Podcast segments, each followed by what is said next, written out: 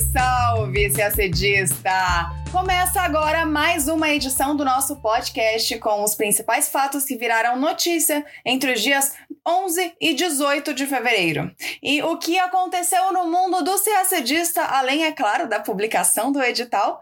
Muita coisa. Teve visita oficial do presidente Jair Bolsonaro à Rússia e à Hungria. Por falar em Rússia, Moscou anunciou a retirada parcial de tropas perto da fronteira com a Ucrânia, mas os Estados Unidos afirmam que o anúncio é falso. Os Estados Unidos também acusaram a China de não cumprir seus compromissos na Organização Mundial do Comércio. Tem notícia importante também na África. A França irá retirar suas tropas do Mali depois de nove anos de luta contra jihadistas. E na esteira dos acordos de Abraão, o premier israelense Naftali Bennett foi o primeiro chefe de Estado de Israel a visitar o Bahrein. Tudo isso em detalhes você acompanha agora no nosso podcast. No dia 16, quarta-feira, o presidente Jair Bolsonaro se encontrou com o presidente da Rússia, Vladimir Putin, durante visita oficial a Moscou, realizada a convite do presidente russo. A visita ocorre em um dos momentos mais críticos da crise entre Rússia e o Ocidente, com a crescente mobilização de tropas russas na fronteira com a Ucrânia. No domingo, inclusive, os Estados Unidos afirmaram que a Rússia poderia invadir a Ucrânia a qualquer momento. Nos dias que antecederam a viagem, o governo brasileiro ressaltou que a questão da Ucrânia não seria o foco da visita de Bolsonaro a Putin. Em sua fala ao lado do presidente russo, Bolsonaro não mencionou a crise diplomática. Bolsonaro afirmou na sua fala que o Brasil compartilha com a Rússia valores comuns como a crença em Deus e a defesa da família. Disse também que os dois países têm muito a colaborar em várias áreas: defesa, petróleo e gás e agricultura. Bolsonaro disse que o Brasil tem interesse em ampliar as trocas comerciais com a Rússia. Ele ressaltou o setor dos fertilizantes russos, muito importantes para o agronegócio brasileiro. Lembrando que os adubos e os fertilizantes químicos responderam no ano passado por 65% de todos os produtos importados da Rússia pelo Brasil. Putin, em sua fala depois da reunião, defendeu a ampliação também das relações comerciais com o Brasil. Ele lembrou que o Brasil é o principal parceiro comercial da Rússia na América Latina e citou como exemplo de laços entre os países a parceria no BRICS e a escola de teatro Bolshoi em Joinville. Em um momento da sua fala, Putin manifestou firme compromisso com o multilateralismo e a resolução de conflitos por meios diplomático e político. Segundo especialistas, o Brasil tem três importantes interesses na Rússia. O primeiro é resolver os problemas relativos a exportações brasileiras do setor agropecuário para a Rússia, principalmente da carne. O segundo é a necessidade de fertilizantes russos para a agricultura brasileira, que já mencionamos. E o terceiro é o interesse na cooperação em tecnologia bélica. Ao final da reunião, o presidente Jair Bolsonaro convidou Putin a realizar visita ao Brasil. O convite foi aceito. O comunicado conjunto dos dois presidentes está publicado lá no site do Itamaraty. E no dia seguinte, dia 17, quinta-feira, Bolsonaro deixou a Rússia e desembarcou em Budapeste, na Hungria, onde realizou mais uma visita oficial. Bolsonaro foi recebido pelo presidente do país, Janos Ader, com honras militares e em seguida os dois se reuniram pela manhã. Bolsonaro também foi recebido pelo primeiro-ministro Viktor Orbán. O ministro da Defesa do Brasil, Walter Braga Neto, e seu homólogo húngaro, Tibor Benko, assinaram um memorando de entendimento sobre cooperação no âmbito da defesa. Depois, Carlos Alberto França, o chanceler brasileiro, e Peter Zijartó, ministro das Relações Exteriores e de Comércio da Hungria, Hungria assinaram dois memorandos, um para a promoção de ações humanitárias e outro para a gestão de recursos hídricos e saneamento das águas. Após as assinaturas, Bolsonaro e Orbán fizeram uma declaração conjunta à imprensa. O presidente do Brasil disse que considera a Hungria um grande pequeno irmão. Segundo Bolsonaro, e aí usamos as palavras literais dele, abre aspas pequeno se levarmos em conta as nossas diferenças nas respectivas extensões territoriais e grande pelos valores que nós representamos, que podem ser resumidos em quatro palavras: Deus, pátria, família e liberdade. Fecha aspas. A fala repercutiu na imprensa brasileira que relembrou que o mote Deus, pátria, família tem origem no fascismo italiano das décadas de 20 e 30 e foi adotado por fascistas brasileiros da ação integralista. Bom, o comunicado oficial dos dois presidentes também está na página do Itamaraty. Já que mencionamos a crise na Ucrânia, vamos aos desdobramentos mais recentes. Como já dissemos, a semana começou com o um alerta dos Estados Unidos de que a Rússia poderia invadir a Ucrânia a qualquer momento. O anúncio foi feito no domingo pelo conselheiro de segurança nacional de Joe Biden, Jake Sullivan. Quem acompanha o podcast já está cansado de saber, mas a gente repete o contexto. Desde novembro, Putin vem concentrando ao menos 130 mil soldados em torno da Ucrânia como maneira de pressionar a OTAN para que ela se comprometa a não aceitar o pedido ucraniano de adesão à aliança. Bom, na segunda, imagens de satélite de uma empresa norte-americana sugeriram o envio de mais tropas russas no fim de semana, talvez totalizando 150 mil soldados. Mas, na terça-feira, dia 15, o governo de Vladimir Putin anunciou o início da retirada de parte das tropas que se exercitavam perto das fronteiras com a Ucrânia, o que naturalmente acendeu esperanças sobre uma possível desescalada nas tensões. O anúncio ocorreu no dia em que desembarcava em Moscou o premier da Alemanha, Olaf Scholz, em sua primeira visita a Putin desde que ele assumiu o cargo. Putin afirmou em entrevista coletiva com Scholz que ele está pronto para trabalhar em uma saída negociada para a crise. Mas a calmaria não durou muito. Entre quarta e quinta-feira, a região do Donbass, na Ucrânia, que abriga separatistas pró-Rússia, foi alvo de bombardeios. O governo ucraniano disse que houve um ataque com morteiro contra uma escola, ferindo dois professores.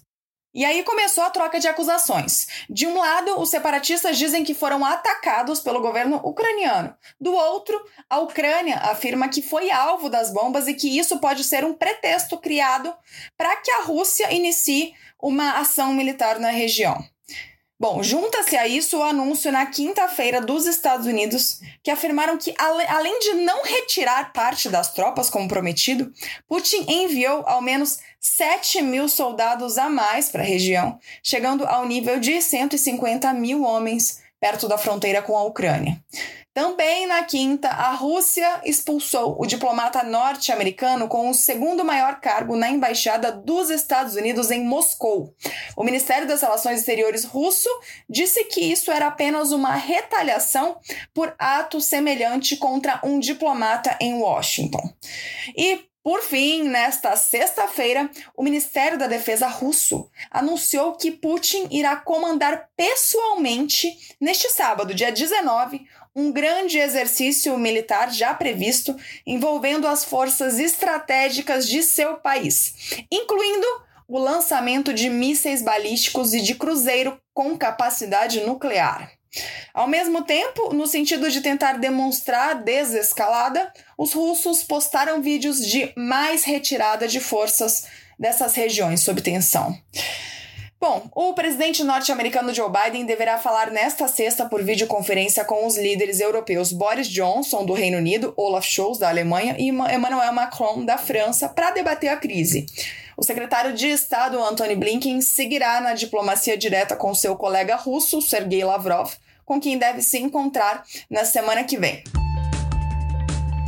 Falamos agora de relações Estados Unidos-China. Nesta quarta-feira, dia 16, o governo norte-americano acusou a China de falhar em cumprir seus compromissos com a Organização Mundial do Comércio, a OMC. Por meio de um relatório, o escritório do representante de comércio dos Estados Unidos disse que a China não está cumprindo a promessa que fez quando passou a fazer parte da organização em 2001 de abrir seus mercados à concorrência externa. Segundo o relatório, a China fez o contrário, manteve e expandiu sua abordagem de liderança estatal e não mercadológica para a economia e o comércio. Também, de acordo com o texto, as políticas e práticas da China desafiam a premissa das regras da OMC e causam sério dano a trabalhadores e empresas ao redor do mundo. Entre outras coisas, os Estados Unidos repetiram acusações de longa data de que a China utiliza subsídios e regulações para favorecer suas empresas, que a China inunda os mercados globais com aço, alumínio e outros produtos baratos e que o país força empresas estrangeiras a para repassar tecnologia para obter acesso aos mercados chineses. Os Estados Unidos disseram que continuam negociando com a China para obter mudanças de verdade em seu regime econômico e comercial e que está trabalhando com aliados e por meio da OMC para pressionar o governo chinês. O Ministério do Comércio da China refutou o relatório, afirmando que as críticas não se baseiam nas regras comerciais e econômicas internacionais e que espera que os Estados Unidos adotem políticas econômicas e comerciais racionais e pragmáticas em relação à China. Falamos agora de África. Nesta quinta-feira, dia 17, a França anunciou que começará a retirar suas forças militares do Mali, onde desde 2013 o seu exército lidera uma força conjunta com parceiros africanos e europeus contra extremistas islâmicos. Em seu anúncio, o presidente francês Emmanuel Macron disse que não existem mais as condições políticas, operacionais e jurídicas para continuar de forma efetiva com o atual compromisso militar na luta contra o terrorismo no Mali. A retirada, claro, desperta o temor de um crescimento desenfreado de combatentes fundamentalistas nessa região, que é a região do Sahel, além de possivelmente abrir as portas para o aumento da influência de países como Rússia e China na África Ocidental, um temor dos países ocidentais. O Sahel, que é uma faixa semiárida que divide a África entre o deserto do Saara em cima e as savanas embaixo, o Sahel é a única região da África onde os episódios de violência provocados por combatentes islâmicos aumentaram em 2021. A violência começou no Mali quando, em 2013, os combatentes islâmicos ameaçavam a capital, Bamako. A intervenção francesa na época, na chamada Operação Serval, foi inicialmente bem sucedida, conseguindo inclusive instaurar uma democracia parlamentar e atraindo apoio da população. Mas desde então, a aprovação local ao exército francês tem diminuído, em parte devido ao sentimento da população de que o Mali ainda estivesse em uma condição informal de colônia da França. E aí aconteceram duas coisas. Primeiro, o duplo golpe de Estado que colocou no poder uma junta militar contrária às operações francesa e europeia. E segundo, que esse novo governo é aliado de mercenários russos que atuam na região, o que foi visto também como algo bem negativo pelo governo francês. Bom, a atuação dos, dos combatentes islâmicos, enquanto isso, foi se expandindo.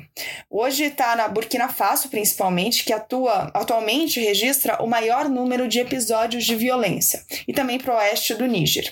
Em seu conjunto, essa violência motivou o deslocamento de mais de 2,4 milhões de pessoas, incluindo mais de 190 mil refugiados. E é para esses dois países, Burkina Faso e Níger, que as tropas tropas lideradas pela França deverão ser mobilizadas quando saírem do Mali. Macron disse que o Níger já concordou em receber forças europeias. Ocorreu também esta semana a primeira visita de um chefe de Estado israelense ao Bahrein. Na terça, dia 15, o primeiro-ministro israelense Naftali Bennett se reuniu com o príncipe herdeiro e primeiro-ministro Salman bin Hamad al-Khalifa e depois com o rei Hamad bin Issa al-Khalifa, que destacou a importância de fortalecer a aliança Bahrein-Israel. Bennett também se reuniu com vários funcionários do Bahrein, incluindo os ministros da Defesa e dos Transportes, para aprofundar a cooperação bilateral. O primeiro-ministro ainda se encontrou com representantes da pequena comunidade judaica do Bahrein. O Bahrein e os Emirados Árabes Unidos foram as primeiras monarquias árabes do Golfo a normalizar as relações com Israel em setembro de 2020. A oposição ao Irã é um grande ponto de convergência entre as nações. Mas a recente normalização das relações entre Israel e os países árabes tem sido criticada pelos palestinos. Para eles, essa reaproximação com Israel não pode acontecer sem antes um acordo de paz entre israelenses e palestinos. Essa normalização das relações por meio de acordos, conhecido como os Acordos de Abraão, se estende do Sudão ao Marrocos. Ela foi realizada sob o governo de Benjamin Netanyahu, sob a mediação do ex-presidente norte-americano Donald Trump, que na época era presidente. Mas Netanyahu não chegou a visitar oficialmente nem o Bahrein e nem os Emirados Árabes Unidos. Já Bennett, o sucessor de Netanyahu, que está no poder desde junho do ano passado, visitou os Emirados Árabes em dezembro do ano passado. E a gente termina o nosso podcast por aqui. Uma ótima semana, bons estudos e até sexta-feira que vem.